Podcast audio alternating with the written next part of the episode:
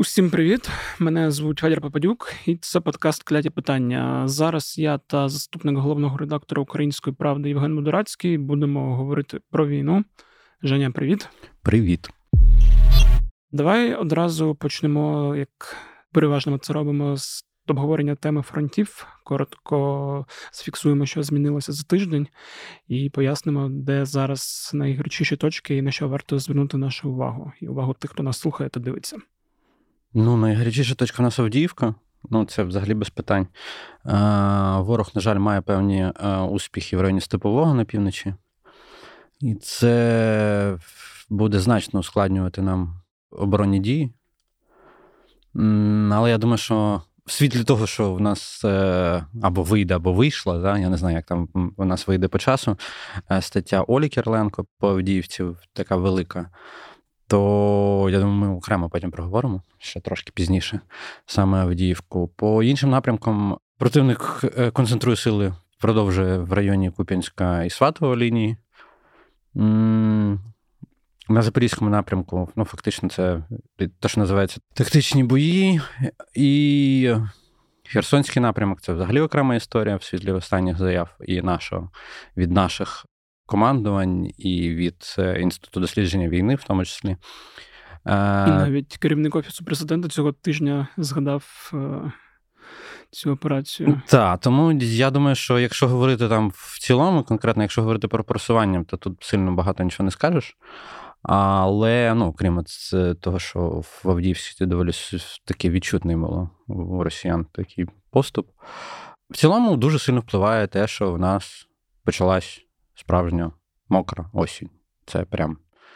Я думаю, той, хто дивиться соцмережі, слідкує за нашими військовими, не за нашими військовими, так само е, бачить, що в окопах купа води, знову багнюки багато. Тобто, це все дуже сильно ускладнює. Це ще не зима, але це саме той момент, коли е, бойові дії максимально максимально ускладнені. Тому е, очікувати, що саме в цей момент відбудеться щось таке проривне, точно не варто. Е, так, давай тоді по порядку поставлю тобі кілька запитань. Е, там щодо Степового, я бачив, що DeepState про це населений пункт писав, що росіяни там намагаються закріпитися, але наші збройні сили їм це намагаються заважати якось.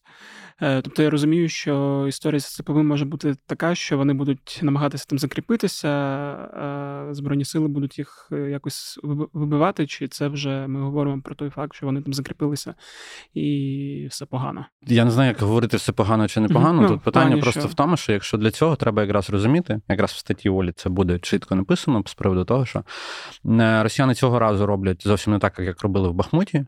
Максимально уникають вуличних боїв, не хочуть перти саме по вулицях, як робили в Бахмуті, е, намагаються обійти. По суті, основне завдання, я так розумію, зайти на Орлівку, перерізати трасу постачання і е, сформувати те, що вони так дуже люблять, якесь типу оточення. Ну, я маю на увазі, люблять це в них як постійно в мріях, постійно десь когось оточити. Прямий шлях це через Коксухім, через завод. Але завод Коксухім це, по суті, якщо говорити в воєнному плані, то система укріплених в споруд, якихось підземних коридорів і всього іншого. Тому це прям дуже завдання складне як і для наступу, так і для оборони, тому що, по суті, це е, робота спецпризначенців. Ну, тобто, просто так люди там складно буде зорієнтуватись. Тому я думаю, що росіяни туди підійшли, але не можуть нічого зробити поки що з Коксухімом. І саме тому вони е, обрали паралельно інший шлях, тобто обходу міста з півночі, для того, щоб перерізати на постачання. Мають певні успіхи, от як я сказав, біля степового. Тобто, ну, по суті, вже там є там геолоковані кадри е, в районі хат перших в степовому. Ну, То вони фактично зайшли в село. Ну, єдине, що там все не взяли, але зайшли в перші хати вже бачили і їхні позиції, в тому числі. Тому я думаю, що зараз це буде найгарячіший напрямок. І Якщо їм погода буде дозволяти це робити, ну тобто, що в них е, вони там використовують досить різноманітну тактику штурмів. І останнім часом, якраз то, що наші хлопці кажуть, що впівішечки вже стали на дорозі, ну тобто на основній дорозі постачання. Тому зараз буде все складніше і складніше. Угу. Е, Ну, я думаю, варто буде нашим слухачам та глядачам нагадати, що якщо вони послухають цей подкаст, то після цього варто буде зайти на головну сторінку Української правди чи в розділ з публікаціями і якраз пошукати публікацію Олі Кириленко про Авдіївку і почитати. Так, Оля поспілкувалася з досить багатьма військовими, які перебувають на місці. Тобто, це не то, що я переказую щось десь, якісь, як там кажуть, е, мамкіни аналітики. Да? Це якраз з перших вуст. Тобто про це розповідають наші хлопці і дівчата, які там є. І це ну, це доволі складна ситуація. Угу. Якщо говорити про лівий берег Херсонщини, теж трошки хотів тут зупинитися окремо. Там інститут вивчення війни активно пише про те, що там проводяться більш масштабні операції. Чи є взагалі якась інформація про те, е, що там відбувається, і наскільки це все складно? Бо ми час від часу про це говоримо. Розуміємо, що наше обговорення воно таке достатньо поверхневе, бо інформації мало. Е, я там згадував, що керівник офісу президента про це згадав. Це здається перше, коли там хтось ну не військових, а політиків це коментує е, публічно. Відповідно, є відчуття, що там ну, цій операції приділяється достатньо уваги, і по тому е, кількістю там забезпечення, яке кинуто на лівий берег, це теж е, відчувається як щось серйозне. Знаєш, малюють багато. Е, всього. Просто але... ніхто нічого не знає.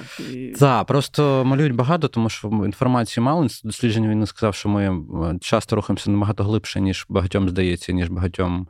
Але це, ну, я би сказав, це типові ДРГшні операції, які періодично проводяться е, будь-якими силами оборони. Тобто ми знаємо ту територію, ми туди можемо глибше заходити, робити якісь диверсійні дії. Але це зовсім не означає, що це прям, знаєш, там, типа, ми там зовсім вглиб там кудись залізли. Ні, я би просто е, всім, хто дивиться на карту і на ті населені пункти, про які постійно говорять, там пойма, е, кринки. Е, подивився, я би просто от реально порадив би трошки подивитися в інший бік, тобто в бік Олешок і Голої пристані, і трошки далі подивитись, куди веде та дорога прибережна, яку, по суті, ми прострілюємо постійно і на якій, по суті, позиції нормально не можуть росіяни облаштувати.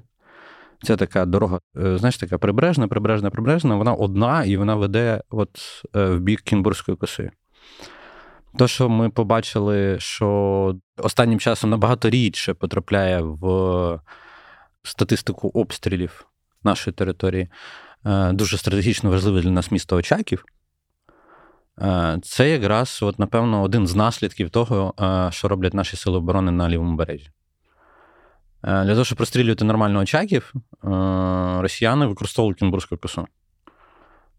Зараз їм використовувати їх значно складніше, тому що їм заважає відсутність нормальної логістики саме на на косу. Той, хто був на Кінбурзькій косі, Дуже класне місце, насправді. Дуже жаль, що зараз в таких умовах перебуває. Але той, хто був, той знає, що туди ну, реально дуже важко їхати, навіть по тій єдиній дорозі, яка там є. Що це бездоріжжя, воно в цілий рік, а не тільки от, там, умовно зараз восени.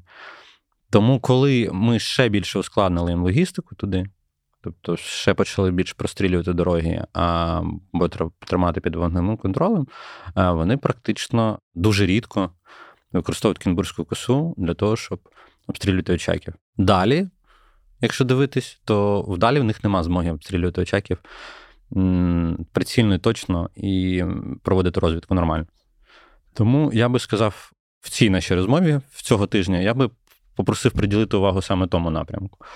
А в цілому, той напрямок, який пойма і кринки, і який трошки далі, то, що в нас називають українські сили, е, влаштовують собі типу, плацдарм, дуже часто про це говорять. Е, ну, власне, це вносить е, певний хаос в лінію оборони ворога, а це значить, що вони змушені будуть постійно відволікатись, і це допоможе на інших напрямках. Угу. Знову два питання. Перше про Очаків. Ти сказав, що це стратегічно важливе місце для тих, хто там не сильно розуміє географію. Чи міг би там коротко пояснити його важливість? Ну, коротко, якщо пояснювати його важливість, Очаків це порт, порт бойовий, воєнний. Він якби до 24 лютого постійно використовувався. Плюс це там стояв один дивізіон ППО наш. Я підозрюю, що він там десь ще працює, який, звісно, не в тих умовах, в яких він був. Він був по факту стаціонарний. Але я думаю, що ЗСУ зробили його, е, скоріш за все, мобільним, якимось чином переінакшено. Е, і використовується, ну, як мінімум, це такий, знаєш, захист е, від будь-яких водних, морських і річкових зазіхань росіян. Тобто Очаків дуже сильно в тому може допомогти. Тому я би сказав, що це дуже важливе місто. Е, яке до того, е, до 24 лютого, фактично було просто воєнним містечком. Тому я думаю, що те, що ворог не може його е, напряму прострілювати через Кінбурзьку косу, або точніше, йому дуже складно це робити, це вже один з хороших результатів підсумків того, що тих операцій, які проводять наші сили оборони на лівому березі Дніпра. І ще одне запитання теж по лівому берегу Дніпра. Ти казав, що росіяни намагаються туди щось перебрасувати через те, що наші збройні сили вносять їм певний хаос. Чи відомо вже станом на зараз про якісь е, перекидування туди додаткових резервів і хто це, що це? Ні, ну власне, ми це бачили, коли вони змінювали командувача uh-huh. цього у групіровки Дніпр, та, е, з їхнього боку коли і туди стало більше десантників, але я не бачив активного використання е, більш активного, ніж було до того. Тобто вони активно поливають е, наші сили, які перекину, перекидаються на лівий берег. Але дім ускладнює те, що там заплави майже всюди, і це достатньо складна робота і для них. Це архіскладна робота в нашому виконанні. Ну, тобто, щоб ви розуміли, тобто вогнова підтримка, умовно, артилерії. Е, я не кажу там про міномети, які можна перекинути. Там, умовно, артилерії, вона відбувається тільки з правого берега. Тобто, по суті, в тебе раптом тобі відступ, ну тобто, то тобі тільки в річку. Ну, по суті, тобто, вплав і все інше. Тобто, це архіскладні завдання, е, які виконують зараз е, наші морські піхотинці. Переважно є багато там ще інших підрозділів, але переважно морські піхотинці е, з 36-ї і 37-ї бригади. Тому я би сказав, що сил я не бачу поки перекидки їхньої, але я бачу підготовку. Ну, тобто, вони е, стягнули там багато десантури туди. І я думаю, що будуть пробувати вибивати. Власне, е, сам новий цей командувач не ухвалив рішення з приводу того, щоб якимось чином максимально застосовувати те, що він підтягнув. Але я думаю, що цього можна очікувати там в будь-який момент. Тобто зараз вони е, частіше поливають артилерію, тобто просто під вогновим шквалом тримають, але при цьому додаткових сил туди е, підтягнув, але ще в бій е, не пустив. Мені ще другий тиждень хочеться запитати про е, наші можливі БТРи, які там кілька штук, чи одна одиниця опинилися, бо ну, кадри в інтернеті є. Е, там всі, хто хотів, вже давно запостив. Е, І моє питання, власне, було там, чи означає це про чи розширення плацдарму, чи залучення додаткової техніки, але я в той же момент розумію, що там перекидання броньованої техніки це складна задача, і навіть якщо там вдалося без перешкод переправити одну-дві одиниці, то це не означає, що там за цим поїдуть. Е, це абсолютно нічого не означає. Ну тобто, це вдалося добре. Угу. Зафіксували, так зафіксували, та? але наскільки масштаб того, що ми перекидемо, я думаю, якби він був значним, ми б помітили. Ну і помітили б росіяни. Ну, да, Тому. Е- тому я би не поспішав, прям, знаєш, типу, з якимось висновком, що ми кудись там пересуваємось.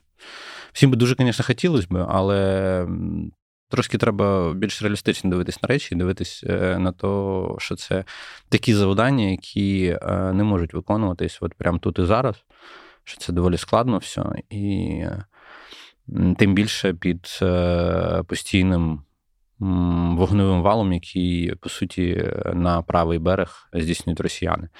Я минулого тижня, та, там, ну буквально після нашої розмови минулого, поїхав в Херсон, і я тобі скажу, що в Херсоні знаходитись е, достатньо тяжко, е, тому що в день мінімально по 20-25 е, снарядів прилітає безпосередньо по місту. Е, це. Ну, ти сидиш постійно, по суті, в режимі повітряної тривоги. Там треба треба поговорити, до речі, буде з Херсонською військовою адміністрацією в плані того, формат тривог в Херсоні він достатньо недієвий для людей, як я зрозумів, поспілкуючись з місцевими, вони в принципі практично не реагують, тому що у них. Знаєте, в різних містах, як я думаю, якщо хтось з різних міст, він знає, як працює формат повітряної тривоги.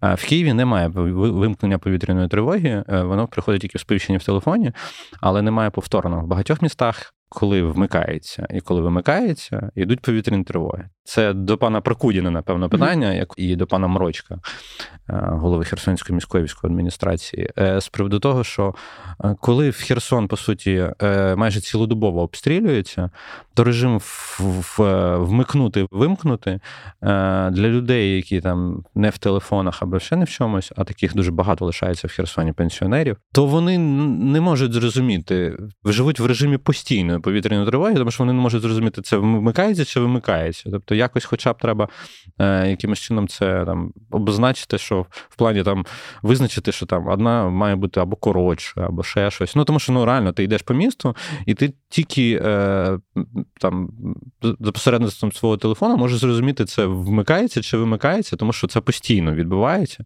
Отак, от там буквально там кожні півгодини. І люди до цього звикають і просто не реагують вже ні, ні на як ніяку тривогу, тому що, типу, ну, щось в нас тривожне. знаєш, А це і це в місті, де яке постійно обстрілюють. Тому тут це треба пофіксити е, точно. Ну, Я думаю, що це б дуже допомогло містянам більш е, коректно розуміти. Е, там формат небезпеки. Хоча, звісно, повітряна тривога в Херсоні, е, щоб ви розуміли, теж штука доволі умовна, враховуючи, що місто знаходиться в прямій, на жаль, в прямій безпосередній е, близькості до е, ворога, тому е, артилерійські обстріли вони не підпадають під повітряні тривоги, тому прилетіти може в будь-який момент, що насправді, на жаль, відбувається дуже часто. Ну, да, на жаль, Буквально за, якщо там говорити за останні 3-4 дні, за ті там кілька днів, що я там був, і за останні 3-4 дні, ну там реально було, якщо не помиляюсь, десь 150-200 обстрілів. А, Тому це прям дуже складно. Е, я б не сказав, що це називають як місто привид? Але це прям достатньо героїчні люди, які там знаходяться, е, в плані того, що ну, це просто в такому режимі жити доволі складно. Да, е, до речі, про різні сигнали повітряних тривог я згадую, тому коли більше року назад був в останній раз в Запоріжжі. Е, там здається, і чому я кажу здається, тому що це трошки абсурдно мені зараз сприймається, але коли е, грала тривога, ну. Сигнал на закінчення повітряної тривоги там грав козацький марш. Ну, але це які це і, може типу, абсурдно, але це якесь хоча б визначення. Ти ж розумів щось, та? а тут не дуже люди можуть зрозуміти, тому що вона звучить однаково. Так, да. в той момент просто те, що тривога була одна з одною, тоді ще в Запоріжжя не прилітало, і якраз ти чуєш цей козачий марш такий. Е, але не знав, як зараз, бо більше року не був. Е, давай ще одне питання хотів задати, але про. Чекай, давай, знаєш, типа, як на умовах е, реклами, та? якщо ми поговорили про Херсон, я знову вдів Rolex, так що Rolex цього тижня зробить свій концерт в Волом Клабі. Так що, люди добрі, приходьте, всі гроші, саме всі, щоб ви розуміли, тобто не частина, як часто зараз пишуть багато музикантів, а саме всі гроші від концерту підуть на сили оборони. Е, я сподіваюся, на Херсонський напрямок так само. То є добре. Питання в мене було ще про погоду. Я все чекаю, коли вийде твій текст. Е, я так розумію, наступного тижня, скоріш за все, буде але все одно ти трошки обмовився про власне те, що прийшла справжня осінь, що є погіршення, і хотів проговорити, може, коротко, чи там з анонсом на наступний тиждень, як це вже впливає на ситуацію на фронті, навіть на таких неочевидних речах, е, як там не знаю, використання безпілотників і іншого. Безпілотник дуже погано літає в е, мокру погоду. Ну, Бо мені здається, Часто цей і момент... не літає. Е, цей момент багато хто не враховує. Да. Ну, різні безпілотники, звісно, бувають, але насправді погода дуже заважає. Ну, тобто, дощ, мокро, смряка, тумани і все, що йде за тим восени, тим більше такої пізньої, і от зараз, яка прийшла, е, то воно дуже впливає на безпілотники. Умовно, штурмові дії. Той, хто уявляє, як це виглядає, так? то завдання зайти в окоп ворога, по суті. Так? І, по-перше, е, на тобі купа всього. Ти мусиш швидко пересуватись, е, пересуваєшся ти по багнюці, тому що все в багні, і умовно залітаєш в окоп, а в окопі там води по коліна, це в кращому випадку. Ну тобто, це дуже складні умови, в яких дуже складно щось робити. Тому саме в багатьох війнах, в принципі, такі умови е, сторони взагалі робили паузи. В нас, як ми бачимо, ще за прикладом минулого року, пауз ніхто робити не буде, але це дуже складні е, умови для того, щоб взагалі якимось чином навіть не то, що там ну, атакувальні ще складніше, тобто оборонні трошки легше в цьому плані, але це теж ну, там, трошки, це дуже відносна штука трошки. Тому що ти будь-яку техніку на позиції захочеш перегнати, в тебе вона застряє в багні, її бачить ворог, і передає тобі е, досить погані привіти зразу. Тобто, ця застрягаюча техніка, е, окопи в воді, Е, безпілотники, які не можуть працювати. Це все, от, це все, все, все, те, що в природі зараз в нас називається там, бездоріжжям. Так?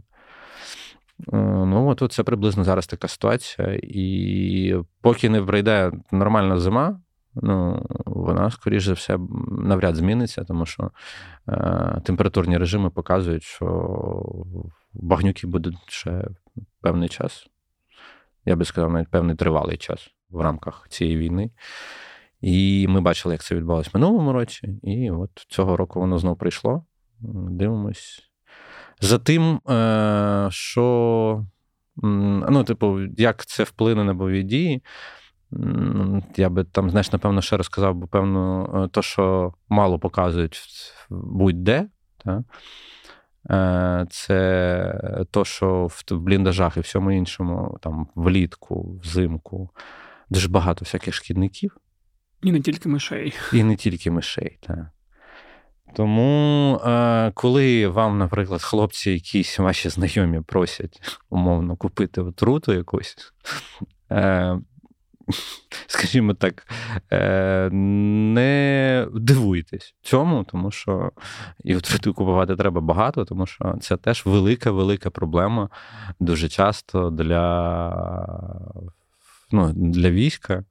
Ну, тому що ну, реально це вони жруть там запаси, вони там перегризають там броніки, всякі таке. Ну, тобто дуже багато е, таких неочевидних речей е, несуть за собою, неочевидних е, проблем е, несе за собою е, прихід осені. Ну, хоча справді шкідниками вони попутно завжди там.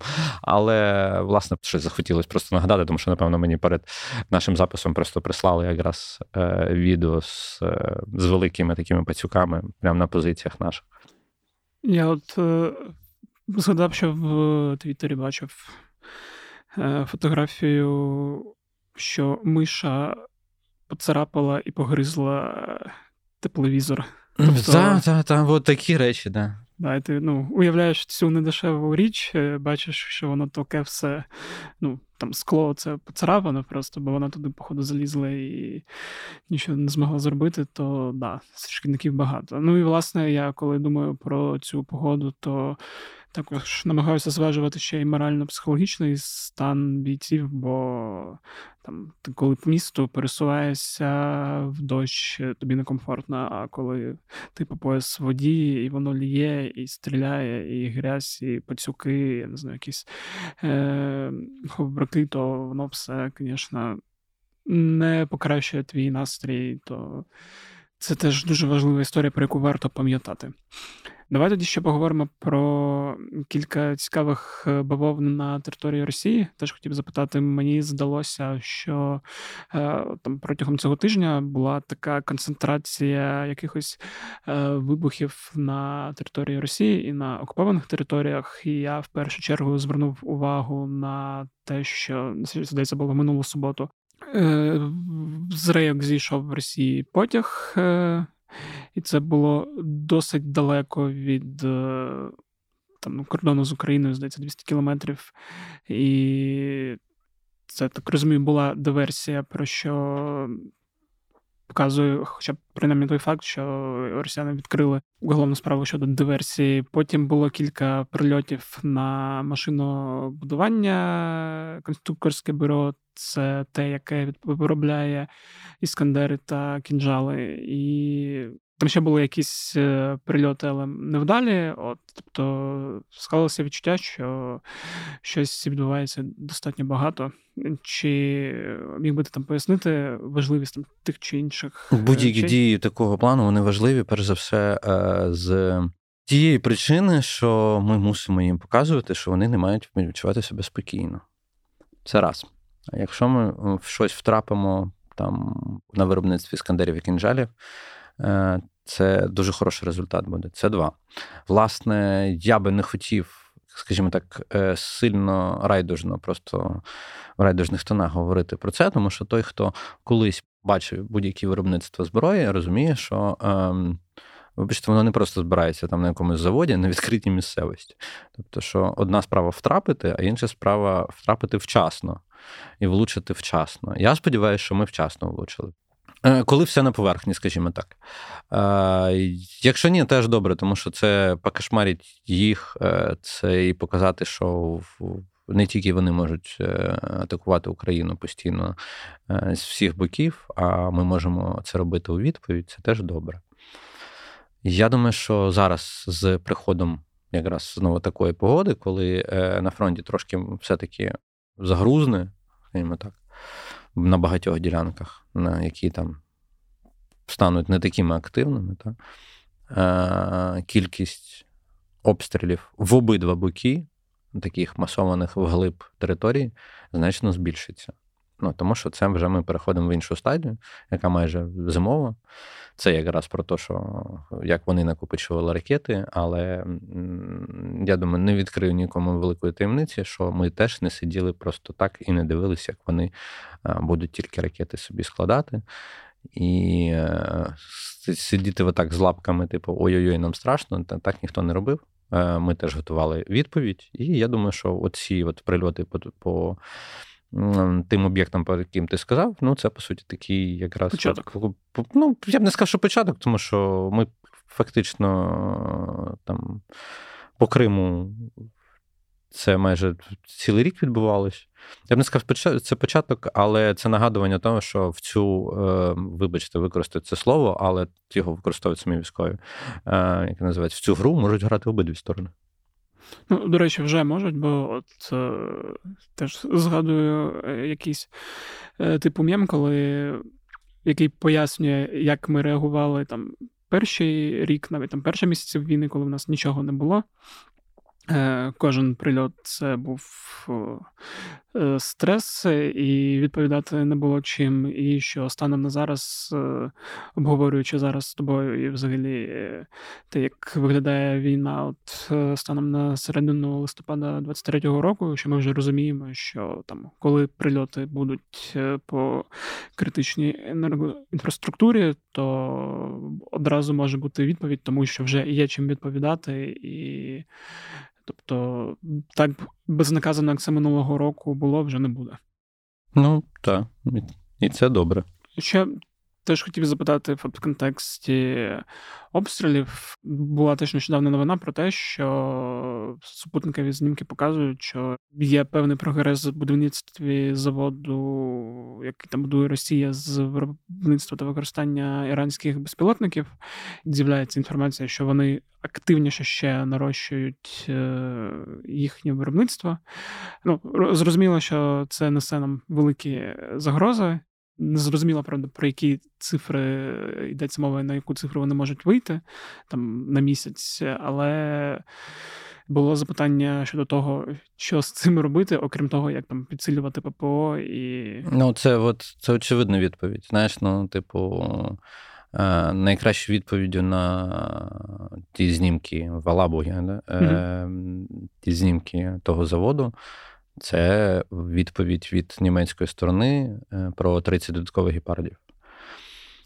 Це хороша відповідь на це. Але от про цифри, які то, ну, не знаю, там, за моїми даними, виключно за моїми даними, по тим цифрам, які я чув, то, на жаль, на превеликий жаль, може йтись аж до 300 одиниць за місяць. Ну, тобто, е, це доволі складна проблема, і я думаю, що в комбінованих атаках безпілотники будуть ой, дуже відчутною відчутною загрозою для нас. Да, бо я не став озвучувати всю цифру, ти її озвучив, е, бо теж, коли там чуєш про 300 безпілотників, то це виглядає так, е, ну, ще е, небезпечніше, ніж було до цього. Ні, ну власне, якщо пам'ятаєш, там, коли ми два тижні тому говорили про ракети, типу про кількість, яка була, а, то я був доволі обережний в своїх оцінках. Я говорив десь 700 плюс, а потім вийшов гур, сказав, що мова вже йде там про 850 до 1000. Mm-hmm. Тобто, саме в тому тексті теж приблизно говорилось про ті об'єми, на які вони хочуть вийти, росіяни. Якщо складати ці циферки е, з тим, е, що ми отримали в е, вигляді шахедів на території України з їхнього боку або з боку окупованих територій, то там можна побачити, що ці цифри, на жаль, дуже сильно б'ються на то, про що я говорю про 300, як таку середньостатистичну, на яку вони могли вже вийти. Я сподіваюся, що я помиляюсь, але, якщо чесно, вся арифметика якраз до того йде. Угу. А, Ти, до речі, згадав про гіпарди. Теж хотів, щоб ти нагадав, що це за зброя, бо там ти згадав 30, була ще новина, що Україна отримує 60 установок, які США викупили у Йорданії. Ну, власне, ви ж розумієте, нашим саме Петріотами е, збивати шахеди, ну, мікроскопом забивати цвяхи. Так? Ну, тобто, ясно, що в дуже там екстрених ситуаціях і навіть таке може бути, ну там, але це треба робити більш якимись більш дешевими засобами, чим є гіпард. Ну, тобто, гіпард, по суті, це така мала ППОшка, ну, яка працює, дуже добре працює саме по безпілотникам. Тому я сподіваюся, що їх буде багато. І їх просто, знаєш, типу, їх ж не випускають, і тому зараз їх збирають по всьому світу і там намагаються відновлювати виробництво. Е, скажімо так, е, це ще раз можна нагадати, і хотілося б ще раз нагадати, що давайте трошки відходити від тих. Поглядів і в тих рефлексій, які були на самому початку, да, е, про Шольц, е, як це Шольц боягуз і нічого не дає. Ну, повірте, Німеччина зараз, напевно, у нас взагалі основний представник зброї. Я, до речі, е, Тому Німеччина зараз, напевно, в принципі, говорити будь-які погані слова або там умовно за Тауруси, так? які вони не дають. Говорити в бік Німеччини погані слова. Ну, я б 300 разів подумав би перед тим, як це робити. Тому що то, що робить Німеччина, напевно, е, мало хто робить. Ну, да, я от е, в своїй голові, до речі, давно вже цю парадігму поміняв, бо там якраз е, весь рік, навіть може там трошки менше, але відчувається ця зміна на те, що вони допомагають як гуманітарно, так і військово.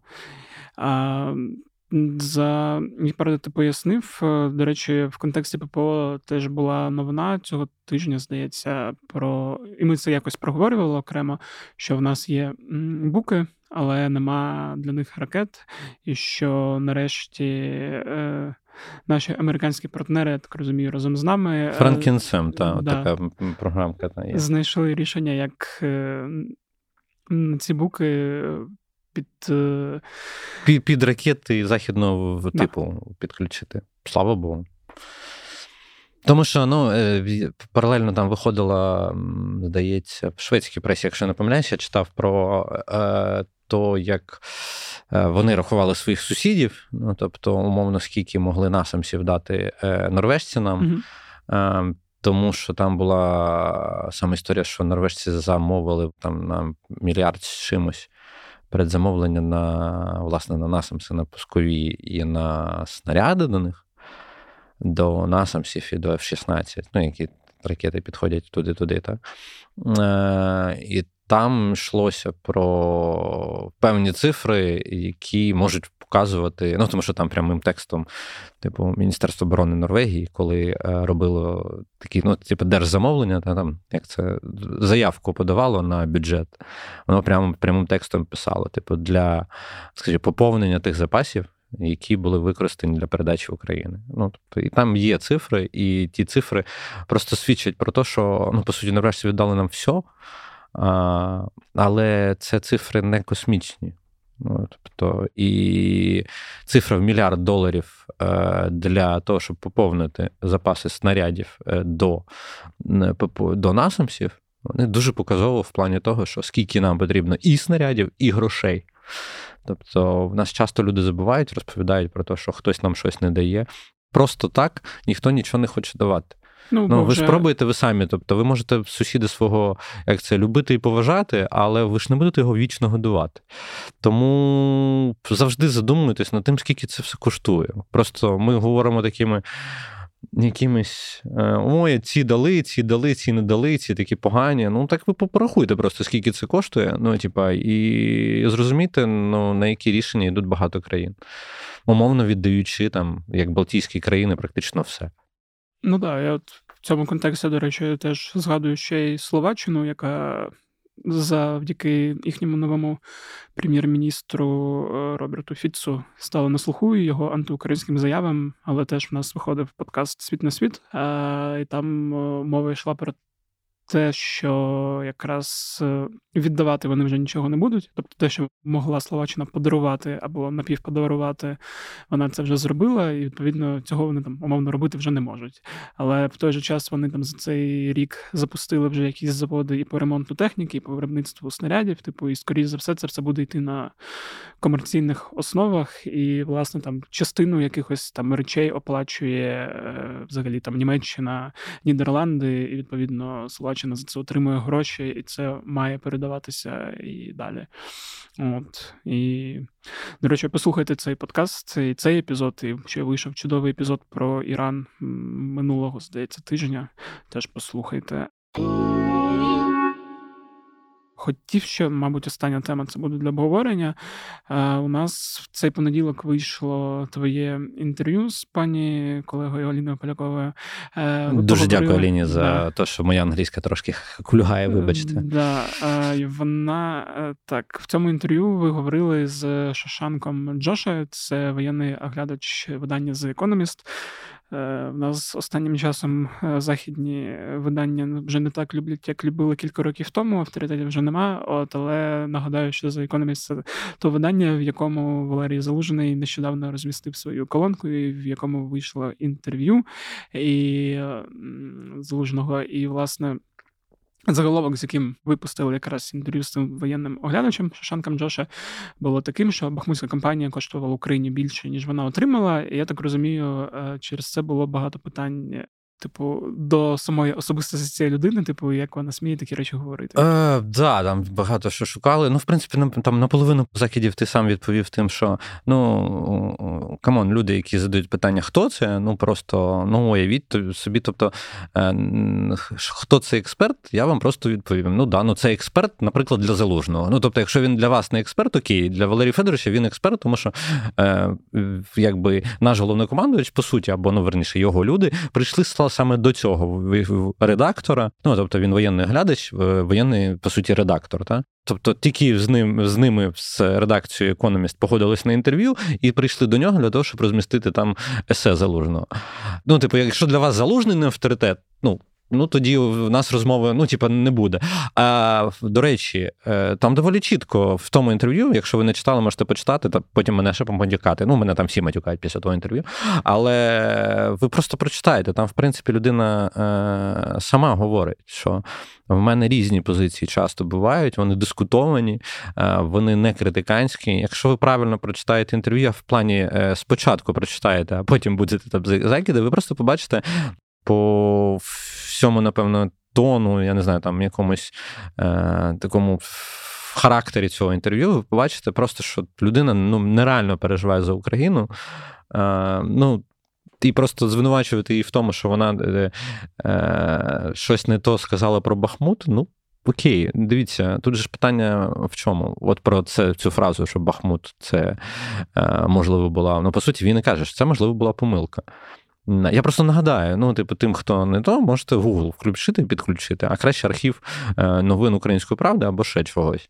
Е, про те, що Бахмут. Не факт, що варто було так тримати, як ми тримали. Говорила британська розвідка, говорив Пентагон. Е, тобто, по суті, е, в цьому інтерв'ю по суті передано якби позицію, яка дуже розповсюджена і е, часто підтримується на Заході. Це не означає, що я її підтримую, перш за все, звісно. Я не знаю, наскільки це рішення вплинуло. Тобто, логіка цієї позиції вона в тому, що треба було відійти трошки західніше і готувати наступ на Запорізькому напрямку. Для того, щоб мати більш укріплені позиції і не займатися перемалуванням росіян саме на Бахмутському напрямку, а в цей момент просто готувати е, своїх е, воїнів на, на, на півдні для наступу. Умовно стало якби. Протилежний момент. Тобто, поки там було перемолування, підготувались не ми, а росіяни дуже сильно. Нарили окопів, наробили лінії Суровікіна і всього всього іншого. Я не знаю, немає умовного такого е, якогось. Е, там, я не знаю, там, ну, наголосу, та, типа, як би сталося, якби ми зробили інакше. Тобто про це саме і йдеться е, в цьому інтерв'ю. І там, ну. Як це знаєш, е, типу, і просто робіть зноску. Це особиста позиція людини, яка слідкує за війною. Все. Ну тут е- і я вам відкрию невелику таємницю. Так думаю, на заході купа народу. Ну тобто, це позиція така, яка розповсюджена на заході. Е- ви можете підтримувати, не підтримувати. Ви можете говорити про там бути переконаним в тому, що що Сирський зробив правильно, що тримав Бахмут. Ну окей, це ваше право. Просто це е, трошки для розширення кругозору, що є е, позиції, які можуть не співпадати з вашими. А не біль... не більше того, це не означає, що людина не підтримує Україну. І це не означає, що людина не підтримує Сили оборони України. Е, да, Хоча ну, теж, коли ми з тобою говорили на початку цього року під час Бахмутської операції про ну, можливий відступ. Ти там теж пояснював, що ну буде те саме. Ми відійдемо на позиції куди західніше назад, і доведеться знову все це обороняти і все це переламувати. Ну саме так. Я ж кажу, що є ну, є от різні позиції, mm. різні погляди на те, що відбувалось. Ну, але знаєш, я, в принципі, і самому Шашенку казав, і зараз можу повторити, які всі розумні Дивлячись За назад. числом, да. Е, До речі, а якщо от порівнювати е, Бахмутську операцію і Авдіївську операцію зараз, там ми про це, здається, не говорили з тобою, але ви, здається, про це в інтерв'ю згадували. Згадували, що географічно це трошки різні е, речі і різні позиції, і в Бахмуті не було заводу. Угу. Ну, Коксахім дуже сильно може багато що вирішити саме в, цій, в цій точці війни. А, Тому. Це все-таки про різне. Угу. Ну, навіть не про географічне, я там про те, що є якась. Географія війни доволі ага. доволі важлива річ. Ні, тому... Я це розумію. Я там про те, що там є умовна е, точка на мапі, яка визначається однією з сторін, що тут ми будемо е, наступати, і це е, ну, створює відчуття, що це важливо, і потім там одна сторона змушена реагувати, підтягувати резерви, і там як це з Бахмутом власне було, що ми говорили, що стратегічної якоїсь вартості там нема, але за рахунок того, що росіяни обрали цю точку як наступати. Ми вимушені її були е, обороняти, і це вже стало таким політичним, що ми не можемо піти з Бахмуту. Ну, Фортеця Бахмут. Да, і от, власне, як якраз думав, от, чи не такого самого з Авдіївкою, коли там. Е, ну там трошки інша ну, ситуація, ну, тому там. Я думаю, от в тексті Олі, ну щоб знаєш, щоб вже зовсім не то, в тексті Олі там буде трошки розписано про те, чому це важливе місце. Хоча, ну, якби, якщо в двох словах, е, з наші хлопці напряму бачать Донецьк. І я думаю, що росіян це максимально бісить. Е, да. Е, окей, тоді я думаю, на цьому можемо закінчувати. І... Так, приходьте в суботу на на Rolex в Волум Клабі знову. Промоутер Євген. Е, да, Сподіваюся, що наступного тижня буде, як завжди, більше позитивних і хороших для нас новин, які ми зможемо обговорити. Е, Дякую, що ти все це розповів. Ось такий от вийшов епізод. Дуже дякую, що дослухали. Якщо ви дослухали, то, мабуть, ви можете поставити оціночку цьому подкасту в Apple Podcast, написати там якийсь комент, або поставити оціночку на Spotify, або а, в Google Podcast ставити оціночки не можна, та й скоро Google подкасту не буде. До речі, якщо ви слухаєте подкасти на Google Podcast, то готуйтесь до того, що скоро вони мігрують в YouTube Music, бо так Google вирішив, про що мені нещодавно написав. Також нагадую про донати на Збройні Сили України, фонд Повернись живим, фонд Сергія Притули. Донатьте взагалі кому хочете. Головне, щоб хорошим людям якщо у вас є змога підтримувати роботу журналістів української правди, то долучайтеся до клубу УП. Е, ваша підтримка, ваші донати теж е, допомагають нам працювати краще та якісніше і почувати себе впевненіше. Ну і плюс, якщо ви підтримуєте українську правду, підписуєтесь там на рік, то ви отримуєте додаткові бонуси, всякий мерч і можливість спілкуватися з редакцією час від часу. Нагадую про розділ з подкастами на українській правді. Там є багато різних подкастів. Може, знайдете для себе щось цікаве та те, що вам буде подобатися, окрім клятих питань. Е, на цьому все. З вами був Федір Попадюк. Ще раз нагадую, якщо у вас є теми та пропозиції, то кидайте їх по лінку, який буде в описі цього подкасту. Ну а я з вами прощаюся. Бувайте здорові!